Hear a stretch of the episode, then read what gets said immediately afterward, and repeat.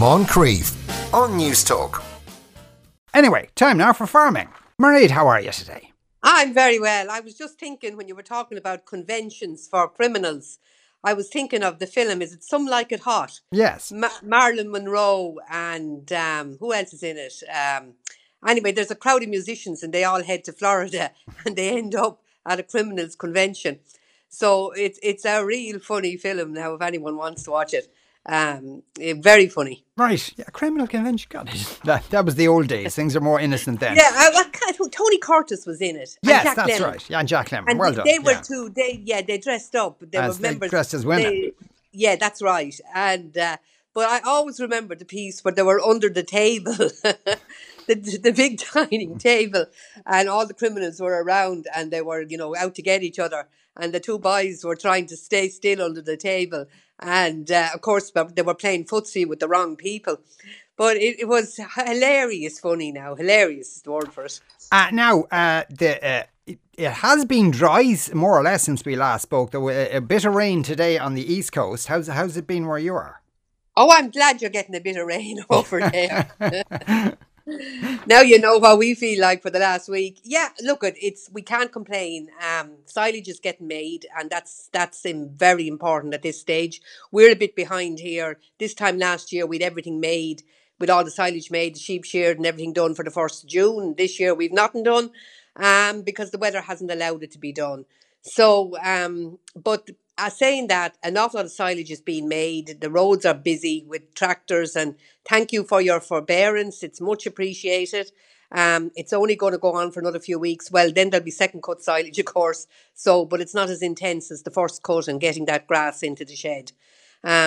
So, with us now, we have the sheep. We haven't been able to shear them because the weather was too cold and the wool hadn't risen, and you need the wool to be risen to be able to, for the shearer to be able to take it off as a fleece and not cut the ewe or cut the sheep as they're doing it. So they weren't really in a position. We didn't have two good dry days because you can't cut a fleece or shear a fleece that's wet. That's hopeless. So you have to wait until they're dry. And so we haven't had that kind of weather. But it still means that they have heavy fleeces on their backs now, and if they go to sit down on a kind of a brow or anything like that, a brow of a hill, on a hilly field or a slopey field, they can end up going over on their back with their four legs pointing in the air, and they're absolutely helpless to predators.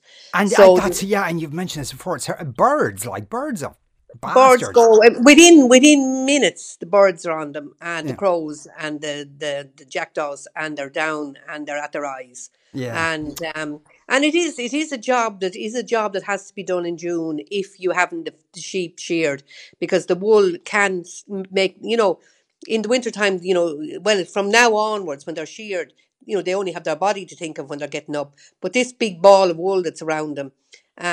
You need to get it off them, and if you can't because of the weather, or because it's hard enough to get a shearer now. Most of the shearers, sheep in Limerick, are sheared by fellas up from Kerry, and it's probably going to be in the future where it'll be hard to find shearers to do the work because it's backbreaking. It's really heavy work, but until we get them sheared now in the next 2 weeks, hopefully. It's a job that has to be done 2 or 3 times a day to just go out and check the fields and make sure everything is standing upright and there's nobody in trouble. Oh God, yeah. And on a related note, now there's been a report on there's been a wool feasibility study that's due to be published in November. I mentioned this last week, so I dug out a bit more information on it because again.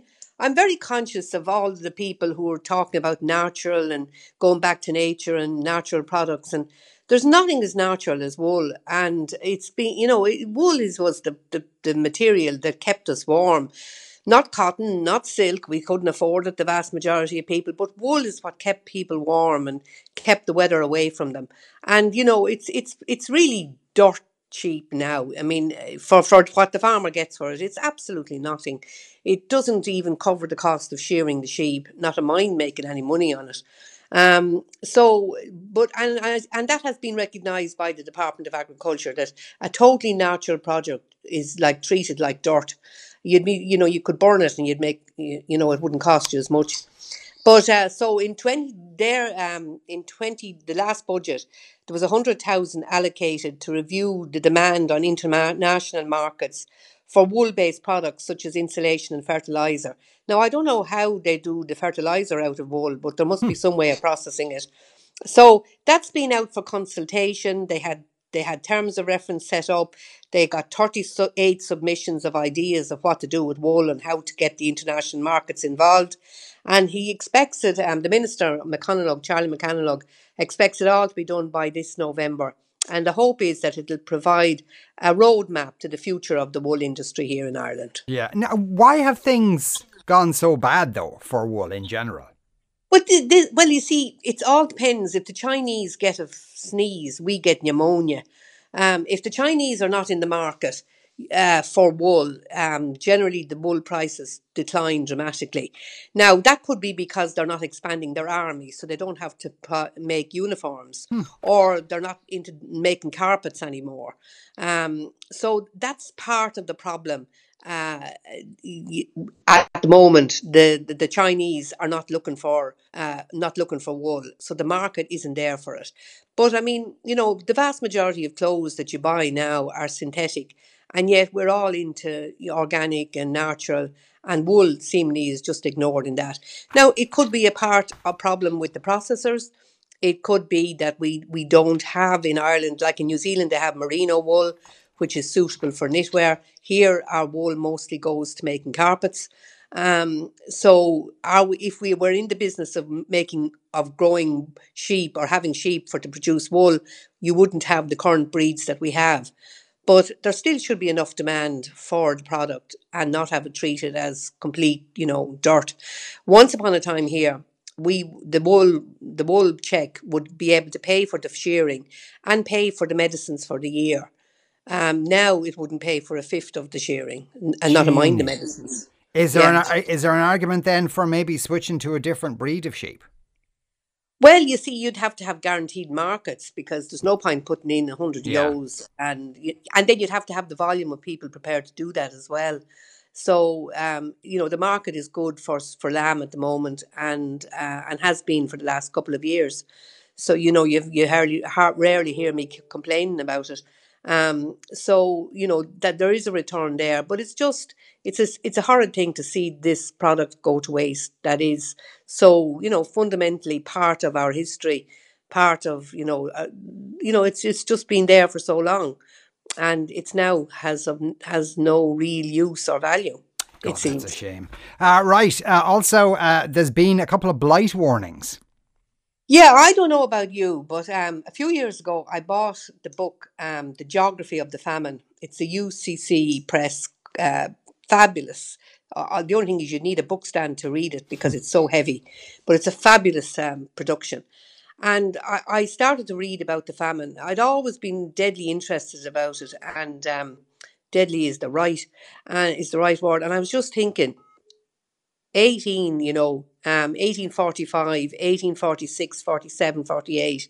This time of the year, there was a blight warning, and they didn't know there was blight. They couldn't have a warning, and they couldn't, even if they did, they could do nothing about it. And I always thought, again, they had plenty of food at this time of the year, but people had run, their stocks had run low, and the potatoes, they were waiting for the first crop of potatoes to come in, and it never came. And there's a story in that book about a land agent going out to review his fields. They had turned this valley in Tipperary into an absolute fabulous place to grow potatoes, and they had reclaimed the soil and everything in the process, and it was a model farm.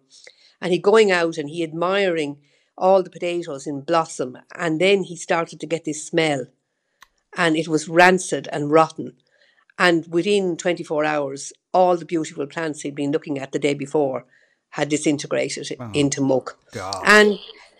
So I don't know, you know, we think things are bad now, and we, you know, people give out a lot, and we don't ever seem to be happy with what we have. But just, you know, if you're taking a staycation this year and you go down around Galway or Clare or Mayo and you look at the lazy beds that were never cultivated again after that crop, because people just were gone from those valleys and they never returned. And, you know, it's a great thing. I think when I hear a blight warning, I think of all those poor people, and there was nothing for them and no future for them, and so many of them died in such agony. It's a history I think we're nearly afraid to talk about still, because of what it the emotions that it can bring forward. And in I suppose nowadays though, if there's a blight warning, does that mean just go out and spray them? Yes, and I think is it what bluestone used to be, what I think they were sprayed with. I couldn't tell you now, to tell you the truth, what they're sprayed with now. But yes, you have to act or you lose the crop, and we don't do that. I mean, the blight warnings are given by Met Éireann, and it's always this time of the year, you know, June, July. And at the same time, when they give a blight warning for potatoes, it's also a warning to sheep farmers. To be careful from maggots, for the blowfly or the blue fly, to lay, you know, its eggs in fleeces, and you end up with maggots and awful trouble. So the two kind of go hand in hand. Yeah. But anyway, but just think, you know, when you hear those Met Éireann warnings, they've issued 2 now in the last 10 days. You know, just think, there was no warning to those millions of people. What was it? 5 or 6 million people in the country. You know, we're just using like 5 or 6 million, and how many suffered and how many survived, and how it's a subject we hardly studied in primary or secondary school, because I still think there is such a folk memory, you know, embedded in our heads about the famine and who survived and how we survived. Right, and also CSO figures have come out about the number of female farmers. Sadly, it's going down. Yeah, and you know, this is, I really get riled up about this altogether. We in 2010, the CSO, Central Statistics Office, had 17,345 women, female farmers, as being the main holders of a farm. And in 2016, the number had dropped to 16,100. That's a fall of over 1,200. Now, the next figures won't be out until next year. But the extraordinary thing about it is that the same CSO report shows that farm labour, when it comes to farm labour, a quarter of the labour on farms is supplied by 71,000 women. So in terms of ownership and work, the thing is totally imbalanced. And, you know, we're nearly an outlier in this. The likes of Austria, in the middle of Europe, 33% of farms are owned by women. And the other thing about it here is that of the people who do own it, the majority of them, of the women who own land, the vast majority are over 65, because they've inherited from husbands who've died. And they're left with the decision as to who's passing on to the next generation. Or they're only girls, and they inherited by default, because... literally by default, because the family name, the surname of the family, is still one of the main barriers to female succession on farms. So the importance of the Murphy or the Doyle or the Byrne or the Gibbons name in on the land, the girl won't carry the name forward. She'll use her husband's name, or the children will use the husband's name. And, you know, I remember MOCRA a few years ago did a study where parents, fathers, would nearly think of giving a farm to a nephew instead of a daughter, so as to ensure that the family name would carry on. Like, it's a crazy situation. There was a massive study done in America of 1.2 million farms, and they discovered that I think if you had women included in the management team, you increased the farm profits by something around 20%, just when managed by both spouses. And there's an awful lot of women involved in farming, but they don't get the recognition for it. And, you know, really and truly, the farm organisations and the institutions that are there to support farming, they really need a shake-up in terms of accepting women as farmers and providing them with the supports they need. And that can be as simple as a discussion group that's female only, because often women are nervous about saying something. They're nervous, you know, they don't want to, outshine their husbands, or they think they might not be able to ask the supplementary question, or they think they might be laughed at in, you know, a room of men. And often women find themselves in that situation where there might be 30 guys in a room and 2 women. So they need support, and it's something as simple as a female discussion group in every county or a female dairy group. And I know there's moves to get that to happen, where women feel comfortable, and then they can move on to the, you know, to the other groups afterwards when they get the confidence to do that. Mm. But we pride ourselves on the words of having family farms in this country.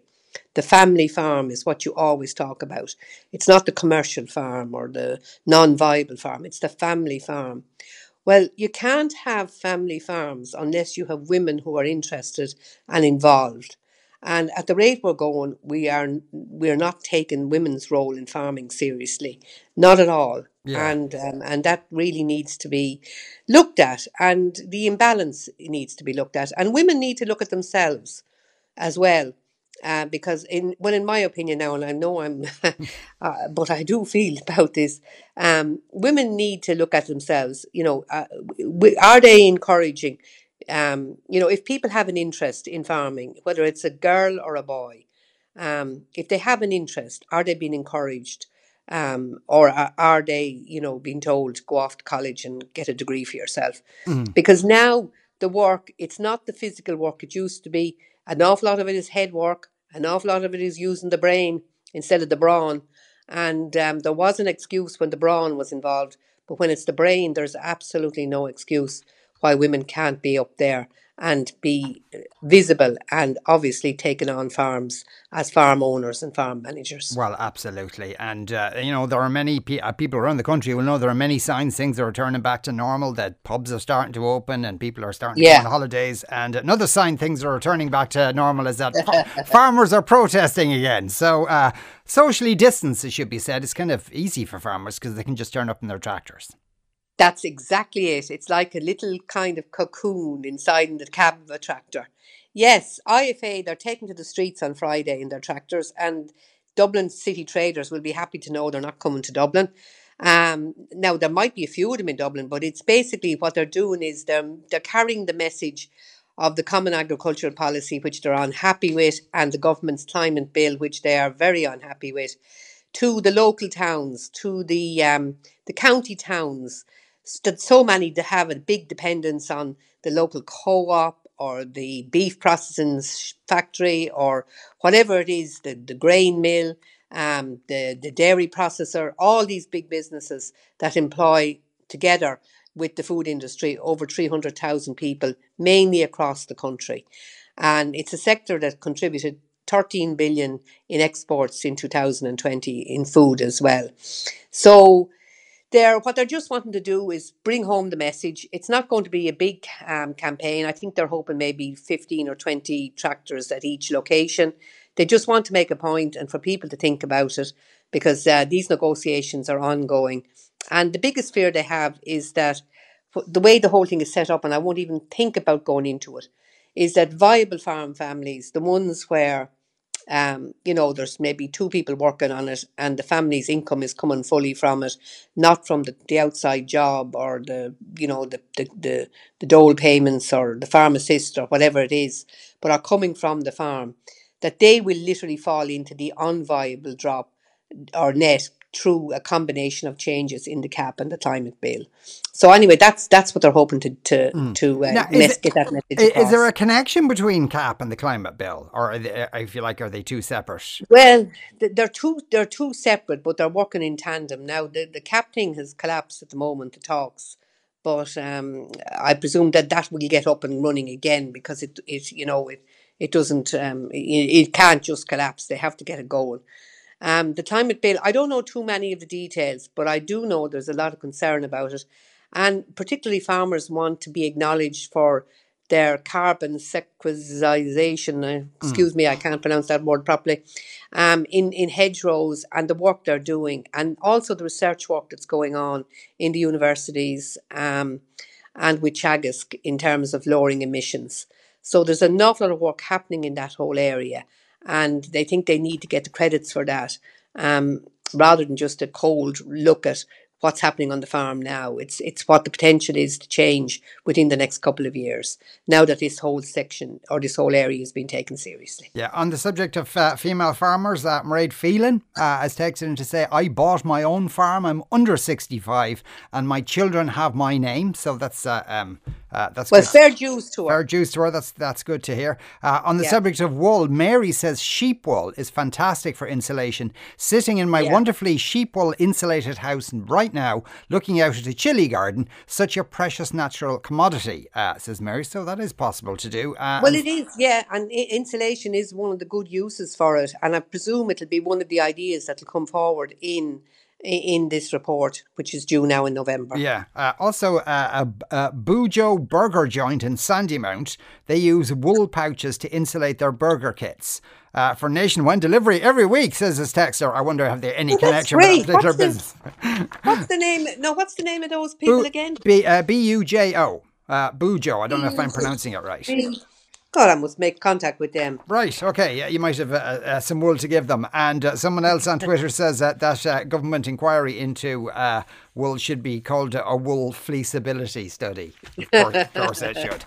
Mairead, lovely to talk to you as ever. Thanks a million. That's Mairead Lavery there. You are listening to The Moncrief Show on News Talk. We're going to take a break after that. The library where you can borrow a human. Moncrief on News Talk.